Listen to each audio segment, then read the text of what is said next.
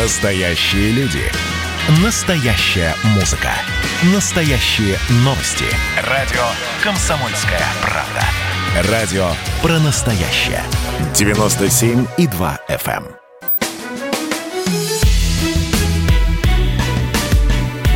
Бовт знает. Здравствуйте, друзья. Иван Панкин и Георгий Бовт, ведущий российский политолог и журналист, студии радио «Комсомольская правда». Георгий Георгиевич, здрасте. Здравствуйте. Я, знаете, вот о чем подумал. Мне кажется, вот помните, я в прошлый Нет, раз... Не, не знаю. В прошлый раз я предлагал переименовать нашу программу в «Бовтологию». Вы, к сожалению, эту идею приняли в штыки. Не ну, приняли. Потому что это грубо, и у вас плохое чувство юмора, мне кажется. Ну, есть такое дело, да. Но, но живу как-то с этим я, с плохим ну, чувством юмора. Очень много таких людей, ничего, они ходят по земле, она их носит, более того. Да, но тем не менее, это не останавливает меня, я хотел бы немножечко усовершенствовать, апгрейдить вот наш... Угу. Хотите продолжать со... шутить дальше? Да-да-да. Ну, извольте. Нашу вступительную заставку немножко вот усовершенствовать, апгрейдить, что называется. Uh-huh. Вот давайте вот, вот вариант, давайте послушаем его. И кто его знает, на что гад намекает, на что намекает. Бовт знает. Кто его знает, что будет там дальше? Мы себя чувствуем, как и раньше. Кто его знает, что там впереди? Бовт знает. Давайте так оставим. Не, первое лучше, а вторую уберите, я рэп не люблю. Ну что делать, Георгий Георгиевич, мы не ну, можем во всем, пере, во всем подстраиваться под перегруз, вас. Перегруз будет, понимаете. Но все-таки хорошо, что мы уже, в принципе, вот как, какие-то углы соприкосновения уже нащупали, ну, бабу, будем работать дальше. Оставьте бабу песклявую, она нормальная. Не бабу, а женщину. Баба у них. В общем, теперь поговорим о действительно важных новостях.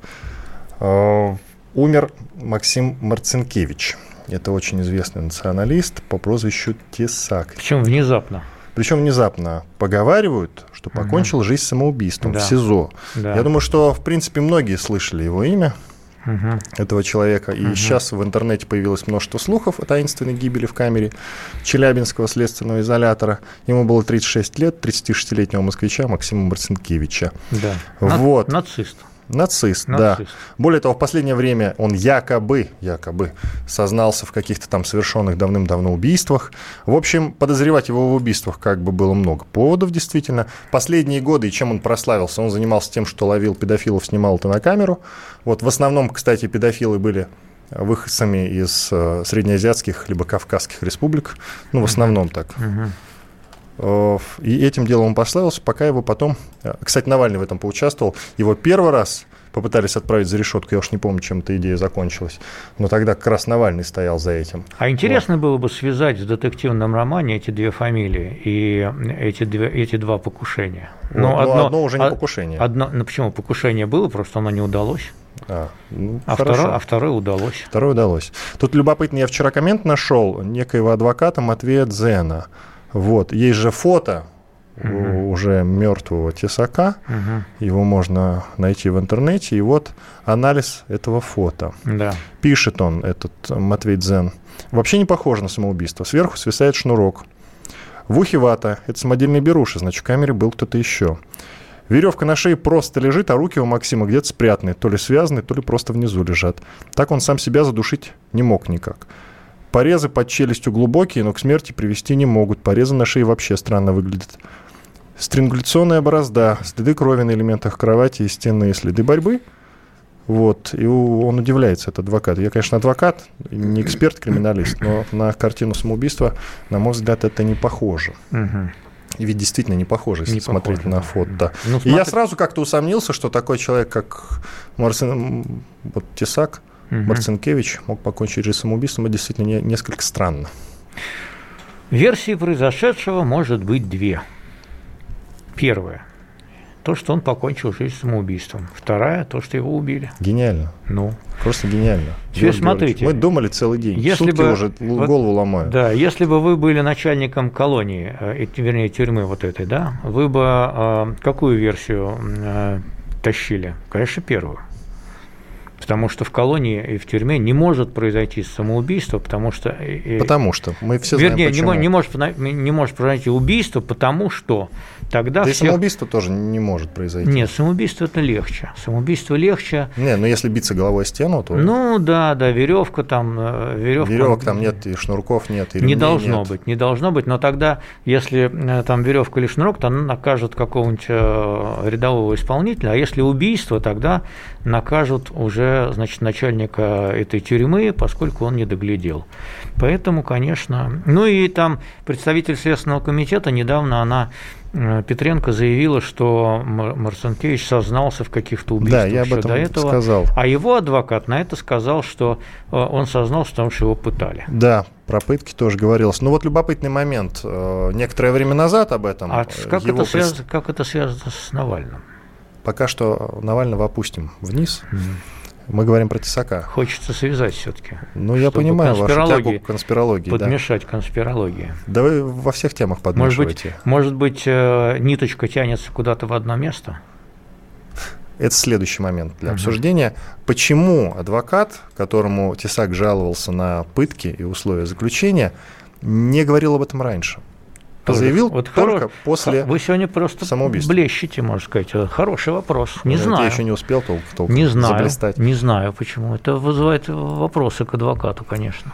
Вот. Почему молчал? Да, сразу бы как-то обозначил, что не встречался очень... с Тесаком. Не Тесак очень... говорит, его пытают. Да. И все. И, кстати, его бы не убили, на самом деле. Ну, или он не покончил бы жизнь самоубийством. Ну, Берем во, в кавычки. Во всяком случае, да. А могли убить какие-нибудь просто сокамерники? Ну, вот...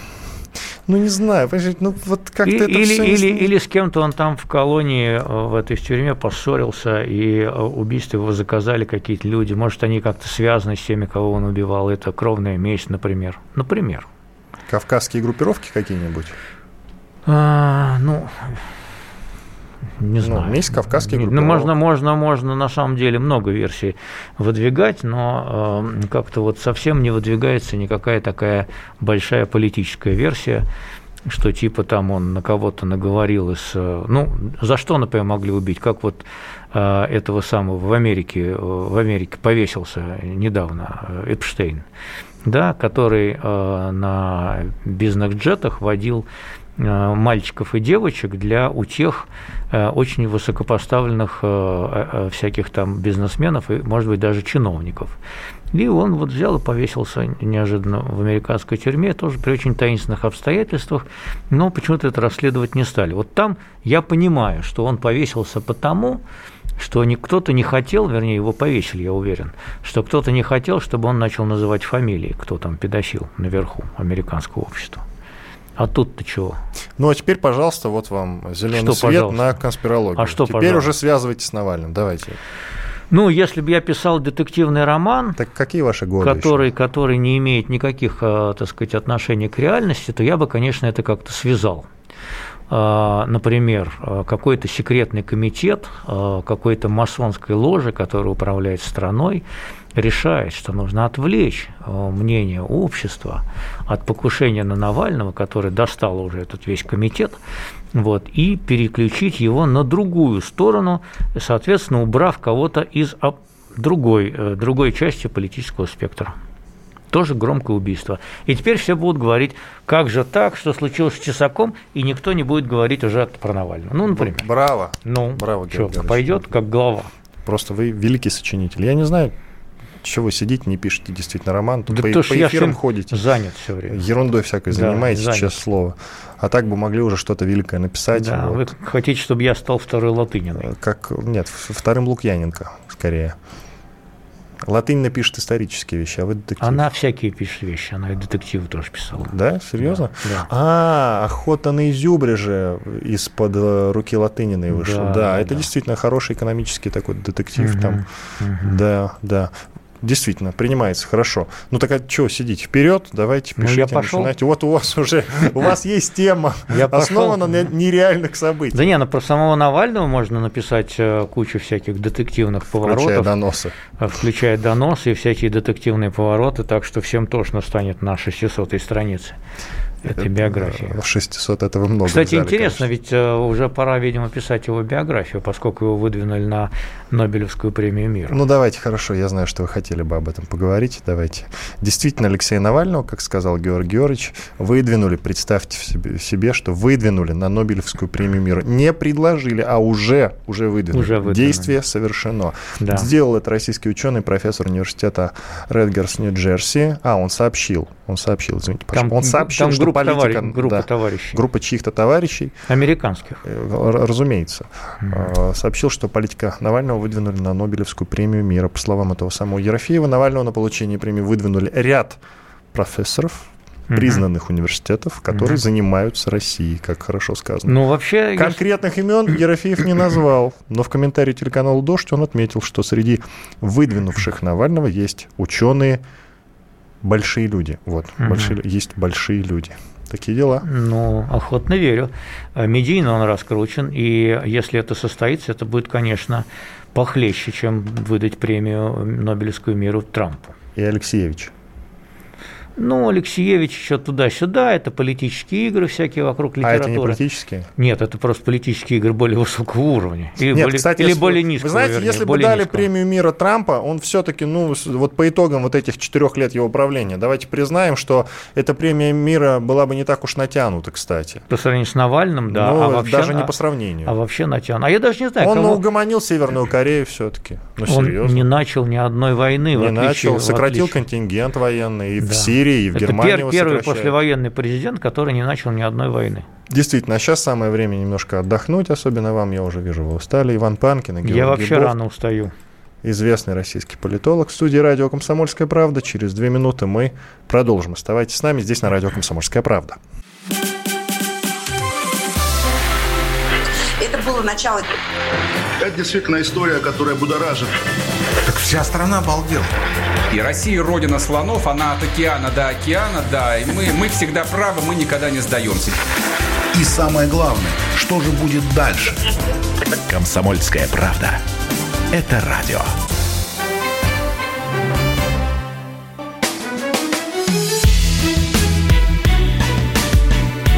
Бовт знает. Иван Панкин и Георгий Бовт, известный российский журналист и политолог.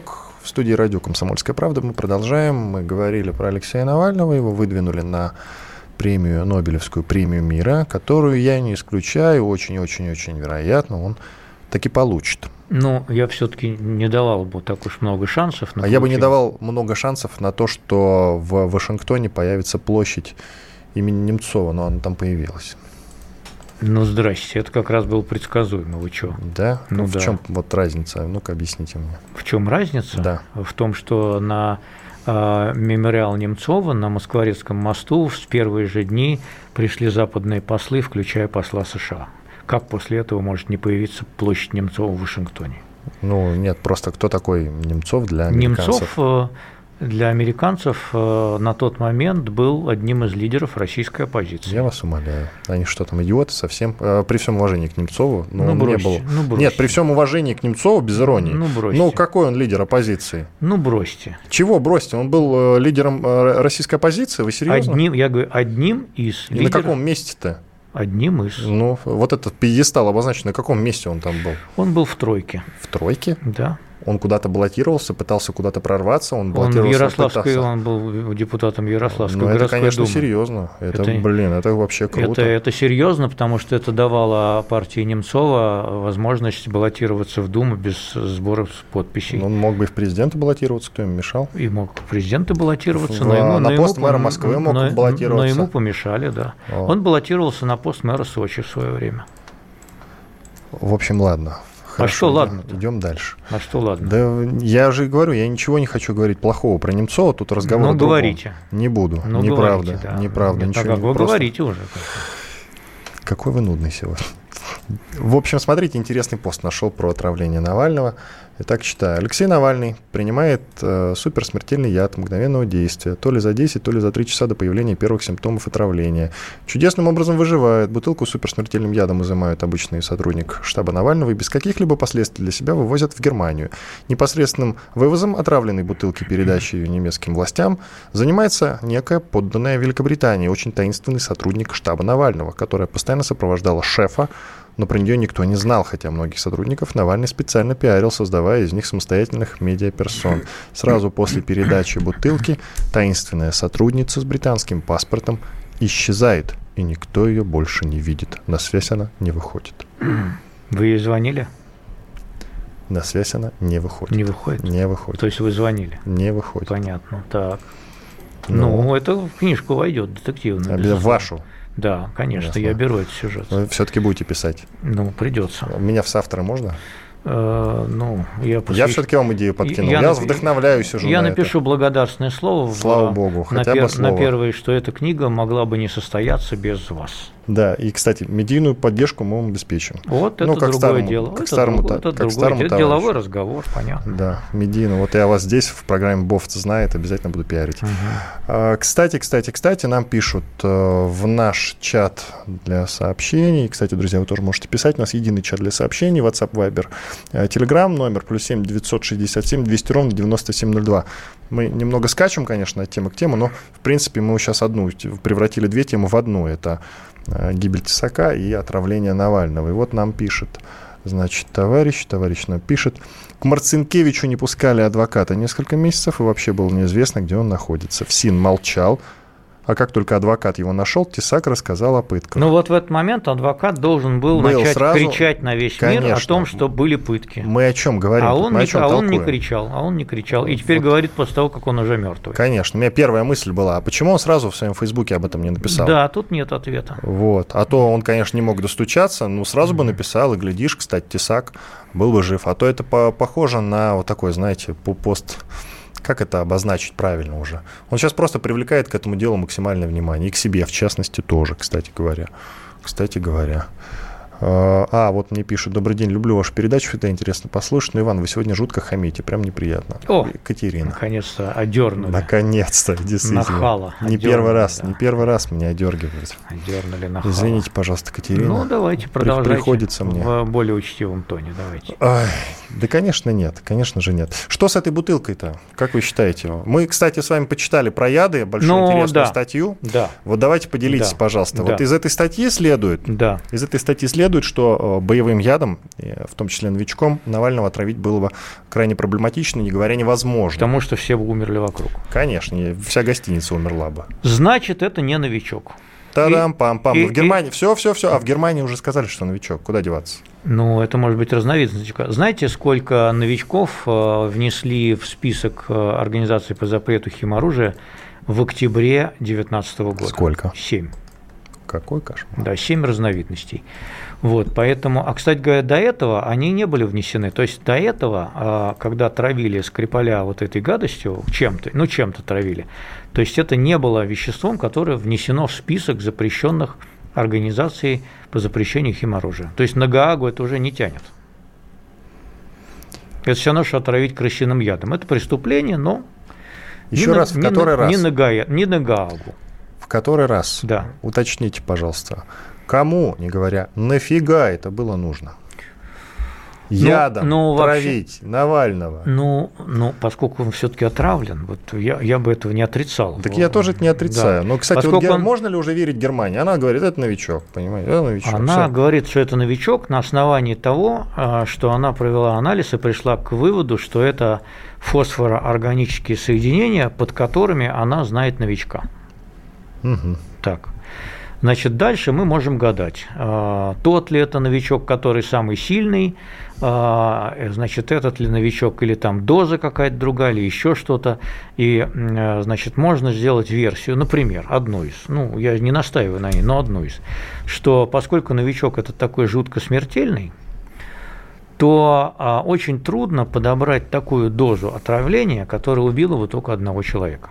в силу этих причин... Она это... должна быть размером меньше пылинки. Я, Мы с вами да, это вместе да, вычислили. Дослушайте вы, наконец, до конца. Что вы сейчас... А Катер... когда вы меня перебиваете, Катерина, ничего. Катерина опять вам напишет сейчас.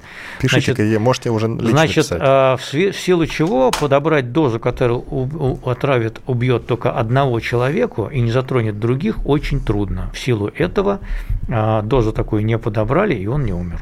Ну, вот такая версия. Может быть? Да. Вот, может быть, слава богу. Кстати, вот текст, который я прочитал про Навального с пунктами о том, про английскую подданную и все такое, я вычитал в телеграм-канале «Историк-алкоголик». Видите, какие источники применяем. Господи, что вы читаете? Да не говорите-ка. А вы что? Вы вообще выступаете на телеканале хоть, «Дождь». Хоть, хоть Постеснялись бы. Хоть бы Чехова почитали, взяли в руку. Или Достоевского, да, например. Случалось. Идиот читал не раз. Не помогает, как видите. Вот. «Вишневый сад» тоже читал не раз. Попробуйте другие произведения. Есть короткие рассказы. У Чехова есть. У Достоевского тоже есть рассказы небольшие. Записки писателя, кстати, я вам рекомендую. Они вам подойдут. Я вам рекомендую. По вашему мировоззрению. Я вам рекомендую обсудить новую тему. Давайте. Польша намерена арестовать работавших при крушении Ту сто пятьдесят четыре диспетчеров. Если вы помните, в две тысячи десятом Я году помню, да. под Смоленском потерпел крушение самолет, в по-моему, котором был... десятого февраля, по-моему. Да, потерпел крушение самолет с президентом, на борту находился угу. президент ну, Лех Качиньский. Ну, фактически вся польская головка. И да, и, конечно, многие его замы и так далее. Это, конечно, была громадная катастрофа для Польши, да и для всего мира. Такое случается, прямо скажем, часто. Самолеты-то падают не часто, а так, такого уровня самолеты, борты, первые mm-hmm. борты, или борты, кстати, борты, наверное, первые борты, это вообще исключительный случай. Так вот, и Польша намерена арестовать наших авиадиспетчеров, которые работали на аэродроме Смоленск-Северный при крушении самолета. Последний раз, кстати, такой случай с бортом, mm-hmm. с первым лицом случился... в конце пятидесятых годов, сейчас год не помню, угу. вот тогда на нем был, тогда шла война в Конго, и на нем был генеральный секретарь ООН. Потом было доказано, что это было дело рук ЦРУ. Самолет грохнули они. Вы тоже намекаете сейчас так? Непрозрачно. Нет, я просто делюсь воспоминаниями. Вы много воспом... вы не... молодости. Вы многого не знаете молодости. Просто, я вас просвещаю. Спасибо. Ну, смотрите, значит, это, к сожалению, драматическая история, когда и, и пример того, как личные неприязненные отношения брата-близнеца переносятся на межгосударственные отношения, а также накладываются на историческую неприязнь значительной части поляков к русским как нации вообще. Поэтому здесь никогда не будет найдена правды, пока эта часть польского общества будет находиться у власти. Вернее, и представители этой части польского общества будут находиться у власти. Они выдумают еще двадцать пять версий по поводу того, что русские, конечно же, коварно убили их президента. А они так думают? Эти люди, да, так думают. Да. Вот, то есть правительственная верхушка Польши действительно считает, да, действительно да, считает, что мы убили их президента? Да.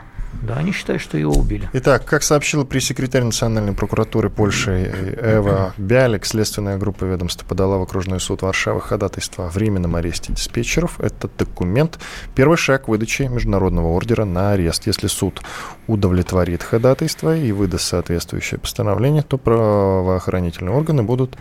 могут принять меры с целью задержания диспетчеров. Вот. Это российские подданные. Россия выдаст, не выдаст? Как вы считаете, должна выдать, не должна? Нет, конечно, наша Конституция запрещает выдавать. Но это вообще болезненный вопрос очень, потому что э, это уже третья версия, которую выдвигают поляки. Там была еще версия взрыва, э, еще какая-то была версия и так далее. Но все, кроме официальной, которая была в самом начале, когда еще Квасневский был президентом, что из-за плохой погоды и отказа идти на запасной аэродром, что советовали диспетчеры те, из-за этой спесивой своей поведения они, собственно, все и погибли. Иван Панкин и Георгий Бовт. Продолжим через четыре минуты. Бовт знает. две тысячи двадцатый год перевернул жизнь каждого. Что будет дальше, не знает никто. Мы не предсказываем, мы предупреждаем. Будущее может оказаться гораздо более опасным, чем настоящее. И все эти угрозы человечества прямо сейчас создает своими руками. Премьера на радио «Комсомольская правда». Слушайте новый проект «Мир дикого будущего». десять фантастических аудиорассказов, десять предупреждений о том, в каком мире мы можем проснуться уже завтра. С четырнадцатого сентября в двадцать два ноль ноль по московскому времени.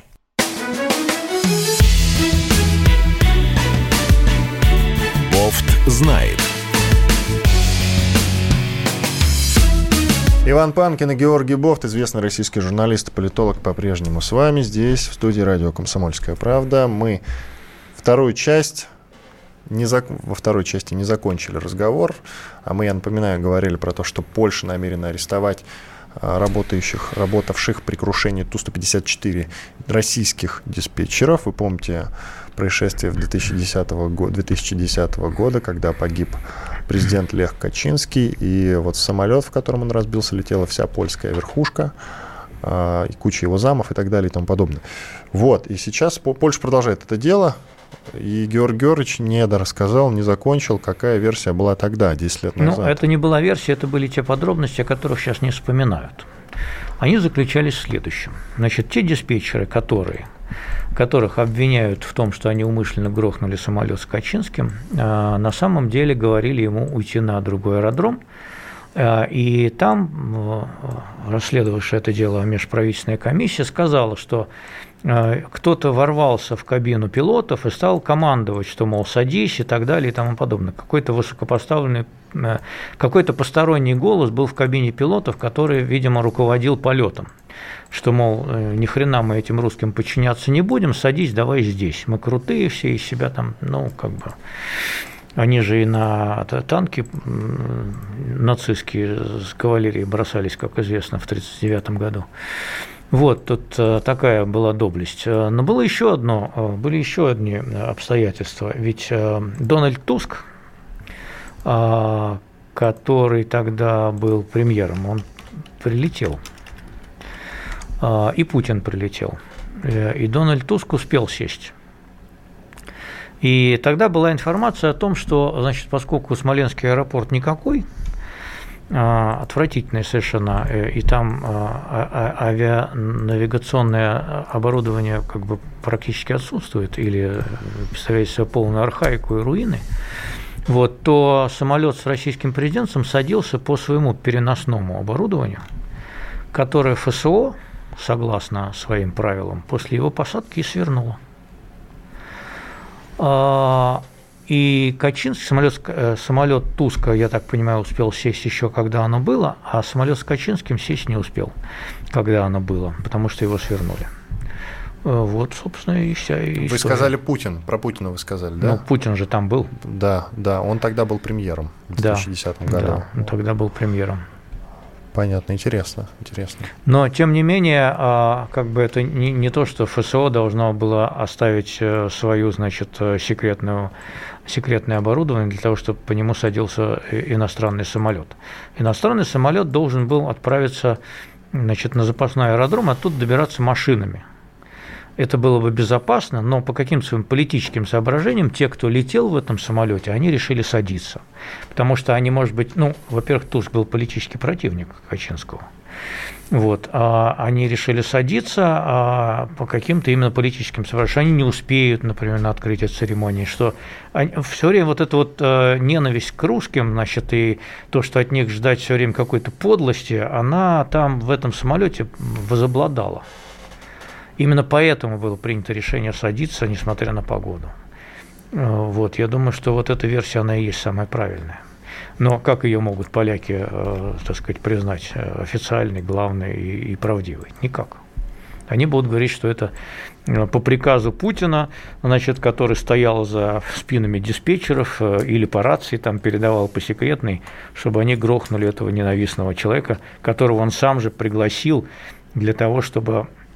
ну, как-то вот закрыть эту катынскую э, трагическую страницу э, и, и примириться, наконец, на могилах этих э, убитых людей. Не примирились. Не примирились.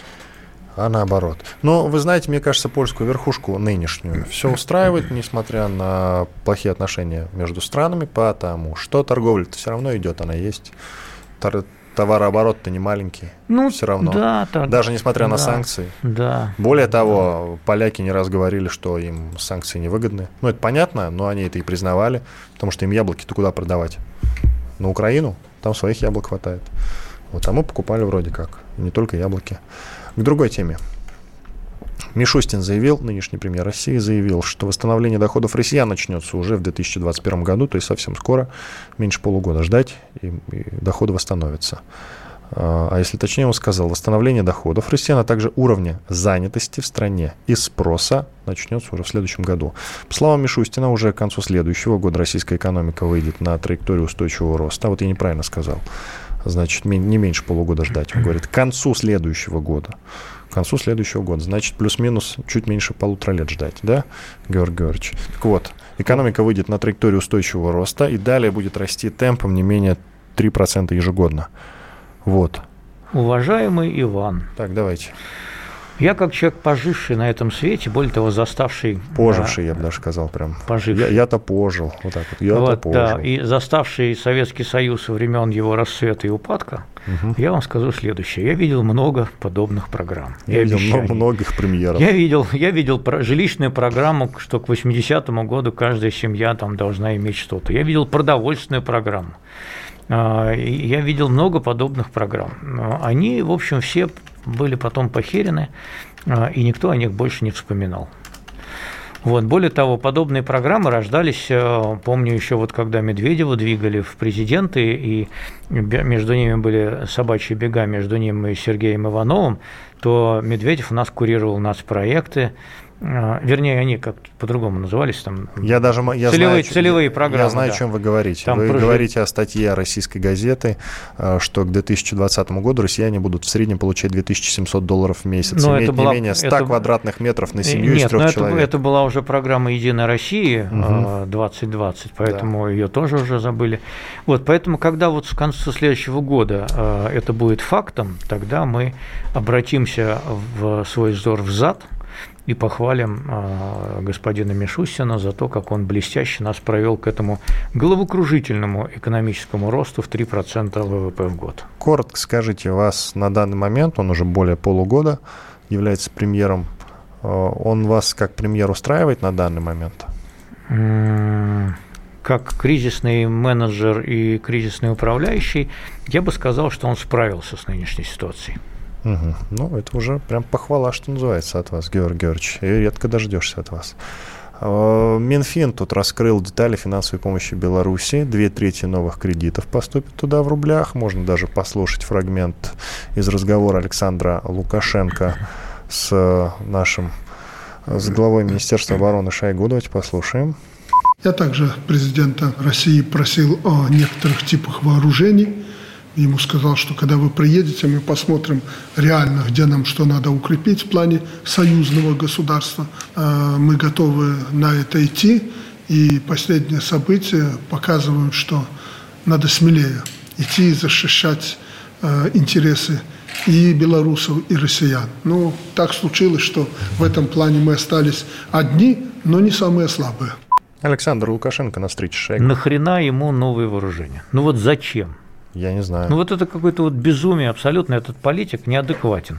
Более того, я Почему вам скажу... неадекватен? А вы, а вы не заметили чудесное совпадение, когда, значит, объявили о полутора миллиардах долларов, ну, в эквиваленте Белоруссии кредита, да, то на следующий день объявили о резком повышении акциза на сигареты, на минуточку, которые по расчетам правительства должны дать как раз адекватную сумму, девяносто миллиардов рублей дополнительных а, доходов. То есть мы заработаем, дадим. Да, так? заработаем на сигаретах Реально. для россиян и отдадим батьке Лукашенко.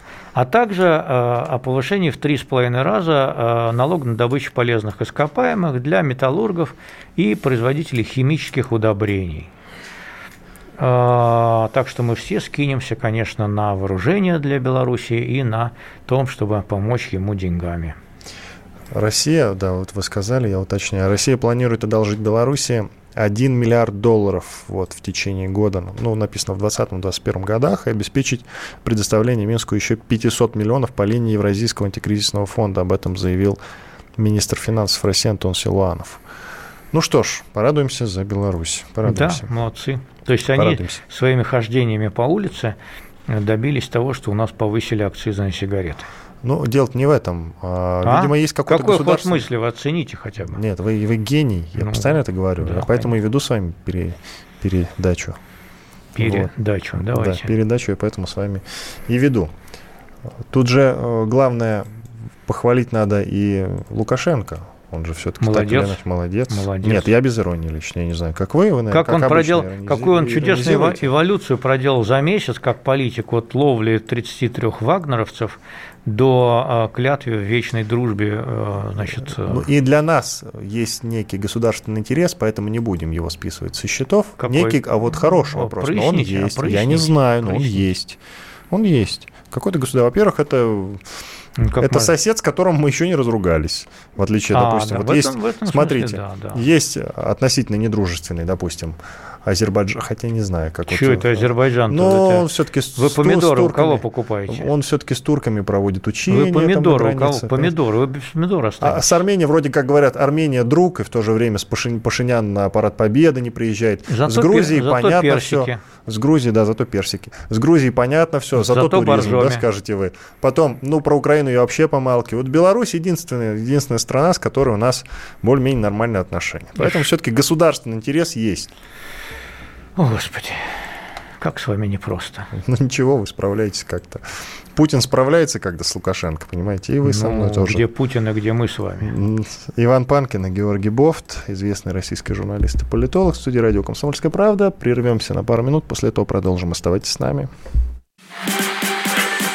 И давайте мы сейчас проведем ну, достаточно объемную беседу про... о нашем будущем, в котором теперь возможно все.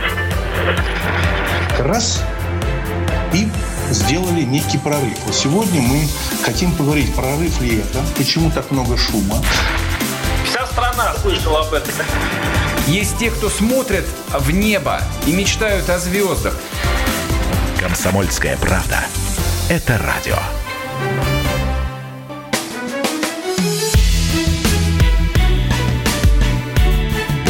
Знает.